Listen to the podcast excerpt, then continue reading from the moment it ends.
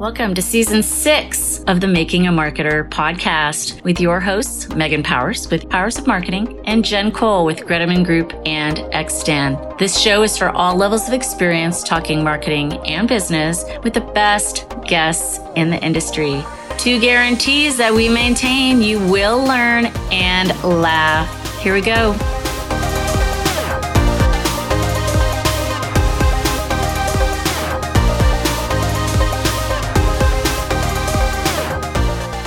Hello, hello, and welcome to episode 121 of the Making a Marketer podcast. I'm Megan Powers with Powers of Marketing. Powers of Marketing actually makes this show possible, and I'm super excited about my guest today. He was my boss's boss, my first job out of college. We were just talking about how we actually weren't that far apart in age at then or now. Weird. right? How, how, how, does that work? Welcome to the show, Dave. Thank you, Megan. Thank you. It's so good to do this with you. Oh, and oh my God, we're still friends and connected after all these years. That's not that common, you know? I'm very happy to say that that we have stayed connected. Same, and I'm modeling my GERS Retail Systems mug that I got on my first day back in 1994. Back? Oh my God, 1994. We were children. Indeed. 100%. Oh my goodness. All right. So, Chat GPT, who would have thunk when we scheduled this how the news would have just erupted with it this week. It's been crazy. So I have a lot of questions, and hopefully, we'll get questions from our viewers as well. Sometimes in these live shows, we get a bunch of people and a lot of interaction, and you just kind of never know what's going to happen. So bring it I, on, people. We're yeah, ready and I, you. Yeah, totally. hopefully, we won't go too long. But I always say, people say, how long should a podcast be? And the answer is as long as it should be, as long as the content is still good and there's value for the listener, then that's what's up. So hopefully we can demystify, share some of the whatevers about what's going on with ChatGPT. But first, I'm going to read Dave's bio. All right. Dave has spent more than 30 years marketing technology to global retail and supply chain organizations. His resume includes stints with Aptos Retail, Blue Yonder, Red Prairie, and GERS. He has built his brand by helping business businesses identify and take advantage of opportunities where technology intersects with industry challenges and consumer behaviors and chat GPT technology, despite all the hype and hyperbole, clearly has the potential to impact every business on the planet. He joins us today to help us separate the hype from the reality. If there's really a there, there, I love it. I should have um, maybe warned you about the awkward phrasing on the finish there. You were reading that cold. No. You did a good job. Thanks.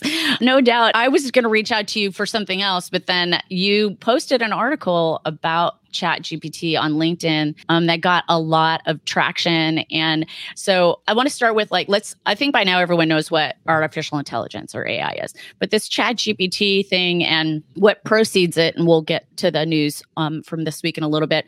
But i'd like to start with the article that you wrote was titled the rise of chat gpt is this retail's stop trying moment? So let's talk bottom line. I want to start kind of big picture. This tool is obviously great for the regular person searching for in-depth information about things but what do you think this means for creators writers specifically in terms of ai like replacing us? I think you mentioned in your article that as a writer the accuracy of what of it terrified you. So um, yes. talk about that a little bit yeah, I mean, sure, it's not something to be afraid of, but it's certainly something to be aware of. And I think all of us as content creators have a responsibility to understand how to differentiate ourselves from these tools. And they are stunning you know the and uh, i'm certainly everyone's seen the examples on the internet one of my favorites because i idolize ryan reynolds i have a have a, a weird fascination with how he seems to have a midas touch with you know everything he touches seems to turn to gold including his uh, wrexham uh, soccer slash football team apparently now is starting to come right. back to life even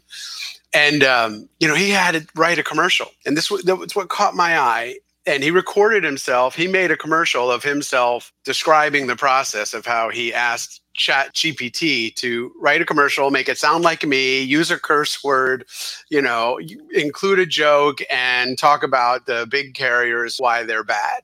And then he read it, you know, theoretically unedited, who knows? But he's typically a pretty authentic guy, so I kind of think it probably was unedited. You know, and it's it was eye pop. You know, it was just absolutely like holy cow, that does kind of sound like his voice.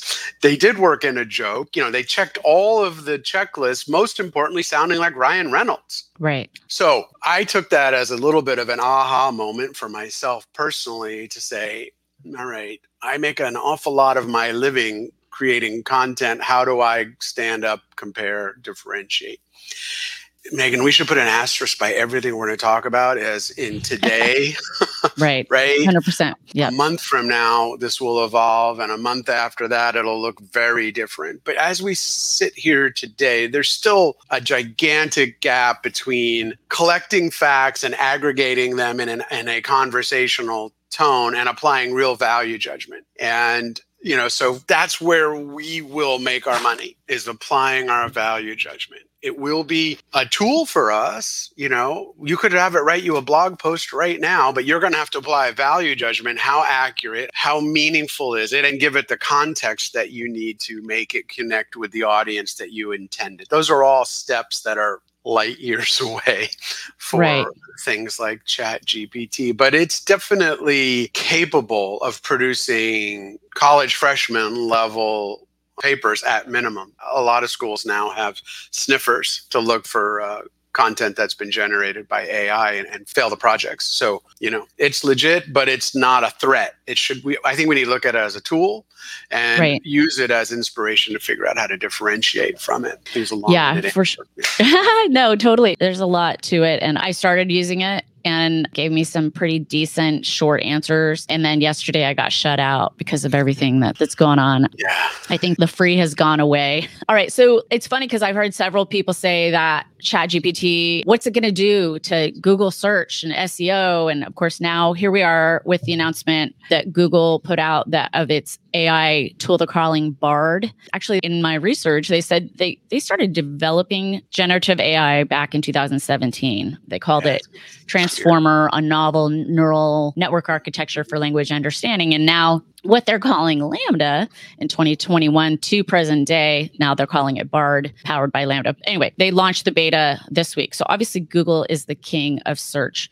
Do you think they will eclipse chat gpt you know what do you think it means for the future of ai in, in this context yeah so for the future of search i think is where i think that's where we want to focus because this is without question disruptive to search but there's an asterisk to that too. So remind me, let's talk about that asterisk in a second. Okay. But when you think about the user experience in Google today, or Bing today, or any of the other search engines, it's remarkably easy, right? All you need to know is how to put your mouse in the search box, type in what you care about, and hit enter, and you'll see stuff. It's remarkably easy, yet, if we're being honest, it's remarkably inefficient. You have to do all the work. Okay, Megan, you probably Googled or Binged or whatever your search engine of choice is, mm-hmm. something to do with uh, Google's beta AI chat GPT. And you got 4,975,000 results from Google. The search right. was efficient,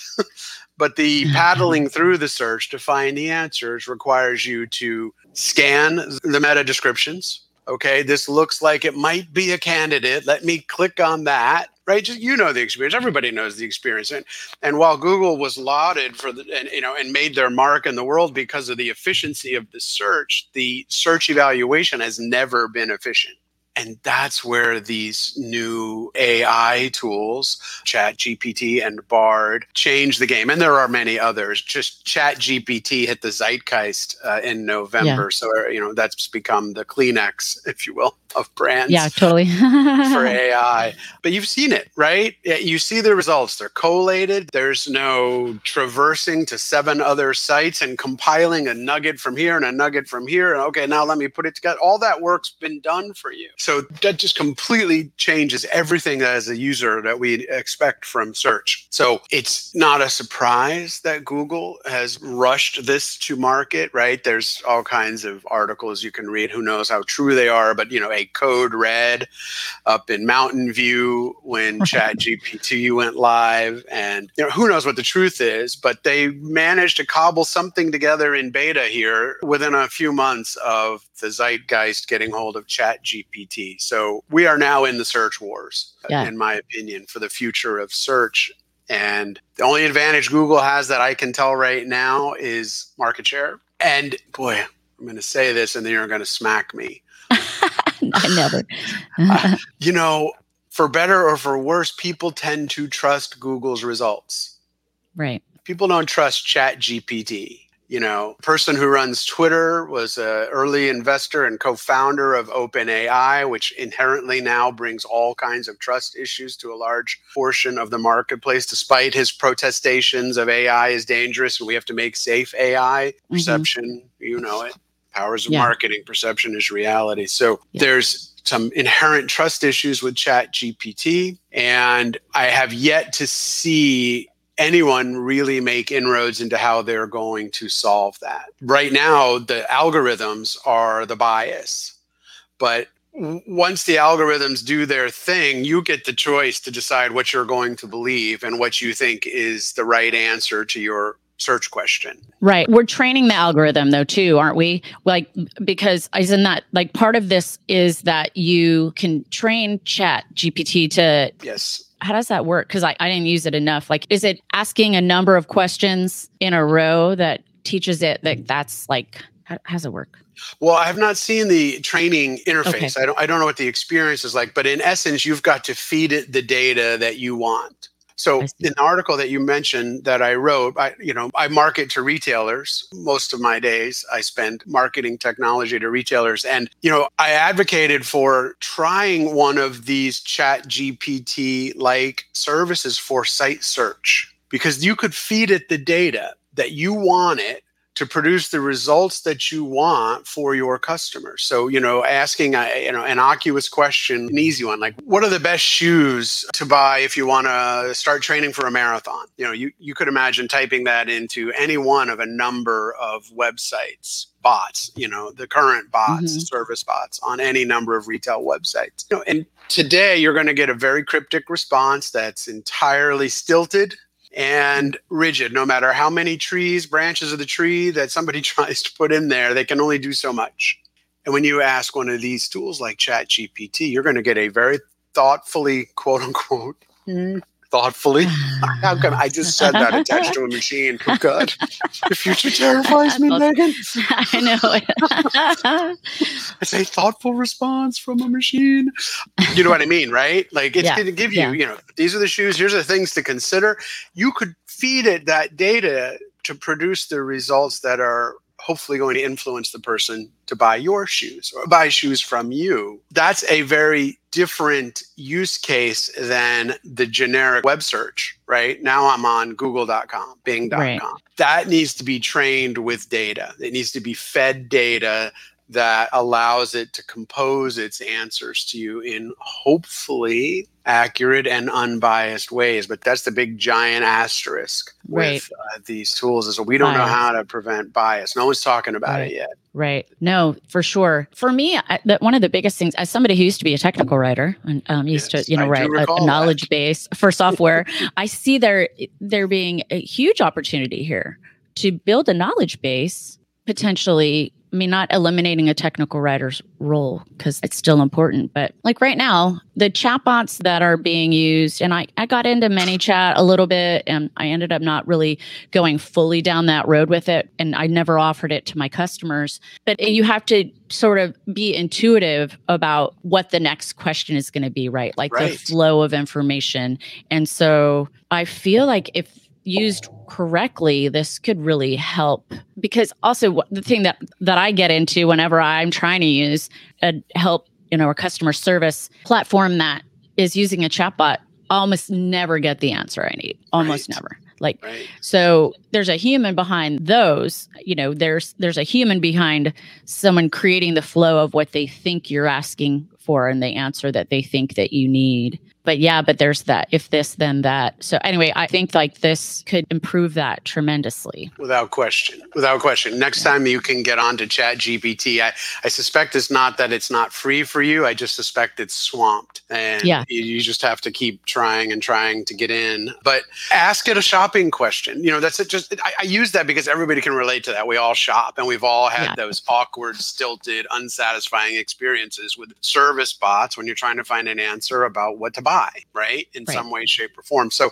it's an easy thing for everybody to relate to. And wow, look at the results. The question is, can I trust them? Right. I guess I, I keep going back to trust on that side and value judgment is how we differentiate. You just hit on it. As a technical writer your role will be elevated not necessarily you particularly but as know, any yeah. technical writer our roles will be elevated because we will now be applying those value judgments. What do i believe my customers are most interested in and what is my objective for this communication? In a retail service setting context it's i want to influence them to buy more stuff. Right. Right? Ai can get you so far but there's a you know there's a, a chasm of things that a human can intuit that a human can apply value judgments to to help create that knowledge base that leads to influence. Right. and again ask me this question in two or three months maybe the chasm's more narrow but right now that's a big chasm.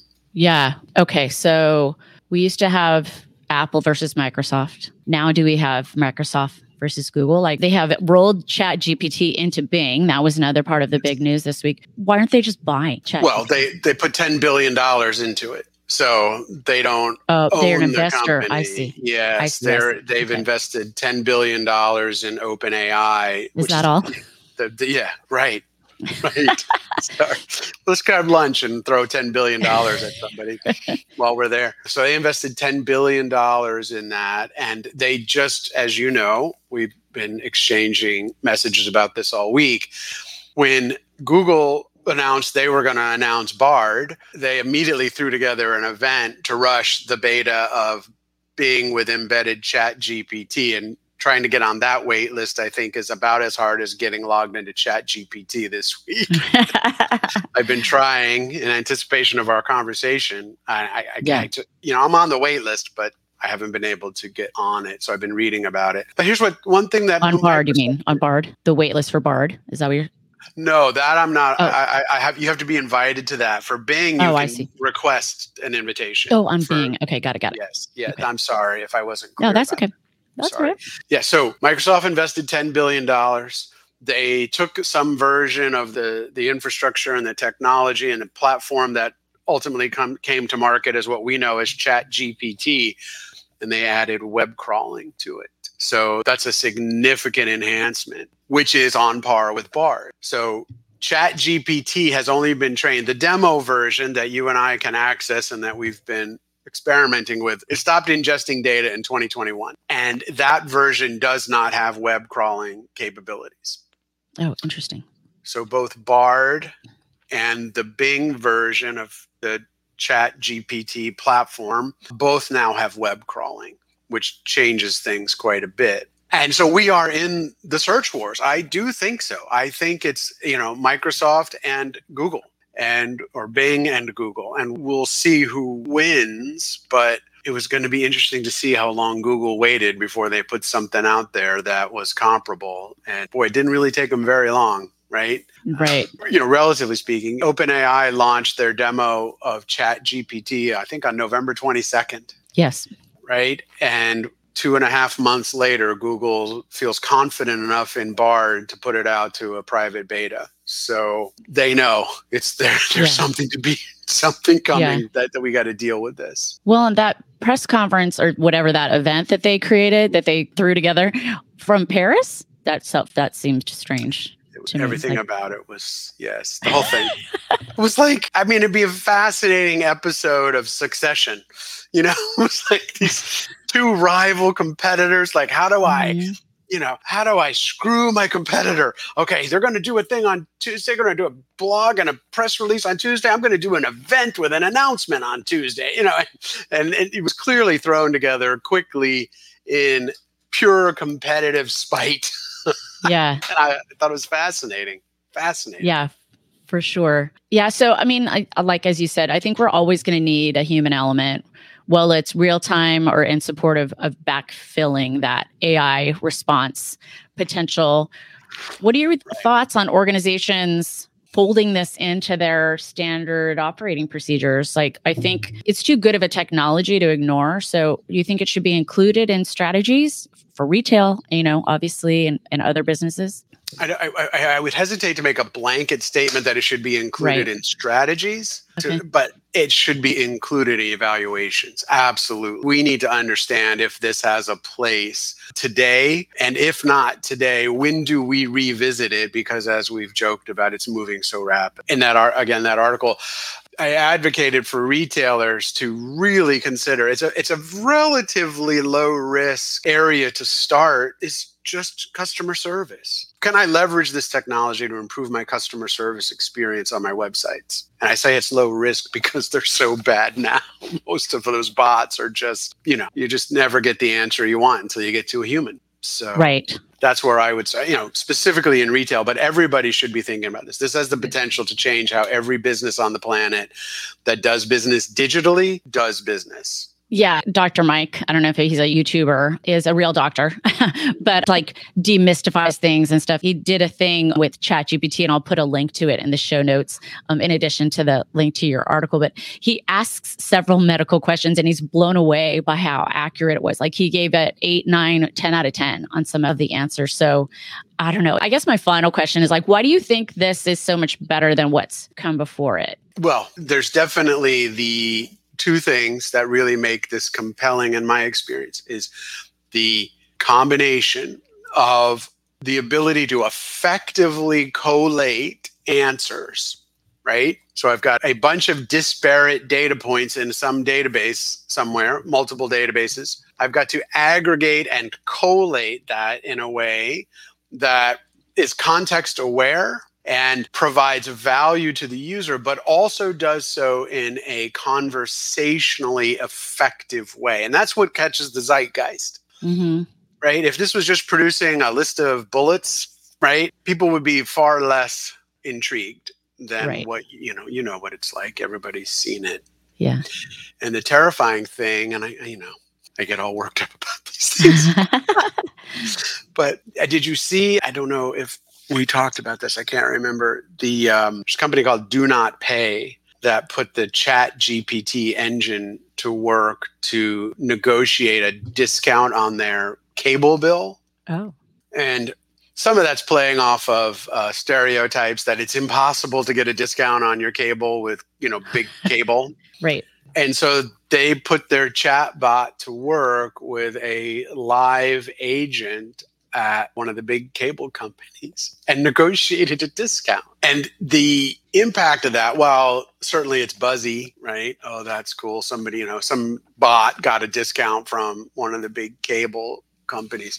It was to watch the interaction, watch how the chat why it's in the name chat chat gpt was able to carry on a conversation with a human being and respond to completely unscripted interactions in a way that ultimately led to a discount you know it didn't get it almost got stuck in a loop at one point oh, but it funny. figured out how to get out of it and ended up with a $10 a month discount on their bill so you put those two things together the ability to collate and communicate in a way that's much more intuitive, much more human, much more consumable that's what makes it different, my opinion, those two things. Yeah. Well, and we are on the precipice of this. And I knew we were not going to solve all the problems of the world today or, you know, like, you know, pretend to have it all totally figured out. But your article is really good. And so it got me like, oh, we've been wanting to have someone on to talk about ChatGPT and you had done enough of the research and you're like, you're in it trying to figure out a business case, right? For yes. the industry that you're in. Um, and I think that's kind of where a lot of people are. They're in like kind of holding pattern, like, okay, let's see how will this let's see how this evolves and and um you know how it might affect us. And i think you touched on this a little bit like some marketers are super pumped about it, but some marketers are are terrified because they're afraid that you know this is going to take their job away. But hopefully, we've squashed some of that through this conversation uh, because you know it will always need to be a human element in one way, one right. shape or form. Right. And Megan, yeah. what do we do all day long? You do this for your customers all day. I do it for mine all day long. Is figure out how to differentiate a product or a service from a competitor. So look at these kinds of tools as both collaborator and competitor, right? How do we differentiate from this platform, this technology and turn it into a tool that makes us more valuable. That's that's what marketers do. So I look at it yeah. as, you know, as an opportunity to take seriously, but yeah, it's an opportunity. Yeah, for sure. Well, thank you. Um, Jack said France has the best AI engineers. That's why it was in Paris. So yeah, that makes sense. You, yeah. I just think of Mountain View as the brains of the mm-hmm. operation, but that's a super valid point. Well, and I want to thank everyone who um, is watching um, or watching the replay, um, listening on the podcast. Thank you so much for joining us. Dave, I have one final question for you. I love to ask our guests a business book that they recommend, and I did not prep you for this. So if you don't have one off the top of your head, that's totally okay. But um, do you have a business book that you could recommend to our listeners? Well, I don't necessarily have one. I have 19. okay. it's uh, pick anything you want by Seth Godin and you won't okay. go wrong. Even if it's 20 years old, there are principles in there. He's a marketing guru. He's built his brand around marketing, but every single person markets themselves every single day in their lives and in their careers. And anything that you read by Seth is worth considering integrating into your life and how you take your brand out into the world, your personal and professional brand. So it was an easy one, Megan. Pick one. Perfect. Yeah, I have a bunch of them in my library. I'm sure you so, do. well, I thank you so much. I bet you never knew when you had to be the one to tell me that I was being laid off from GERS that here we would be. and 27 years later, that I know for you was difficult. And it was obviously difficult for me seven and a half months into my first job out of college. But it taught me a life lesson. It taught me, I mean, really, I have been, because of that, I have been nimble and always ready to have to make my next move, which also makes having my own company kind of nice too, right? Because uh, yes. like, you know, customers will also come and go. But I appreciate you and all your knowledge and all your your goodness through the years. Oh, you too, Megan. I never cease to be impressed. I follow you, even though we haven't talked every day, certainly, even every year over the last uh, many years. I watch you and watch you grow and watch you evolve. And I see you putting to light, bringing to life those lessons that you talked about. I see it every day when I see stuff from Megan Powers. So I that's legit. I know that you took life lessons from that. And to your great credit, you made them work for you very successfully. So good on you. Thank you. Well, and it wasn't the first time I was laid off. So I definitely have a heart for everyone in tech who's been going through all of this, you know, the last few months. Oh, um. So there's something yeah. better on the other side. That's that's for sure. Even though even that's, if it's hard right. to see. That's the lesson, right? It's just yeah. door close. You know, it's oh god, the cliche, but door, one door closes, another one opens. I mean, it, it, didn't hurt that I got hired back on contract at twice the pay. right, Eight weeks later, right. that helped cushion the blow a little bit.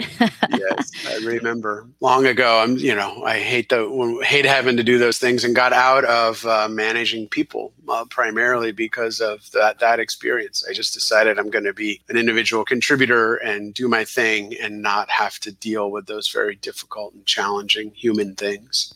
So yeah, for, for better sure, or worse, totally get that. Yeah. yeah. No, well, you're still a mentor to people that you work with and whatnot. So you'll always have that element. Yeah, it happens so. when you get all these white hairs in your beard. oh, I just cover mine up. I mean, not my beard. Yes. But, uh, all right, my friends. Thanks again. Thanks, Jack, and everyone else who has been with us live. This has been a real treat. And hopefully, we, if you didn't know about this chat GPT thing. Um, hopefully, you understand it a little bit more, um, even if you did. So, thank you, everyone, for joining us. Thanks, Dave. Yeah, thank you, Megan. It was a blast. Thank you. All right, friends, this has been episode 121 of the Making a Marketer podcast, and we will catch you next time.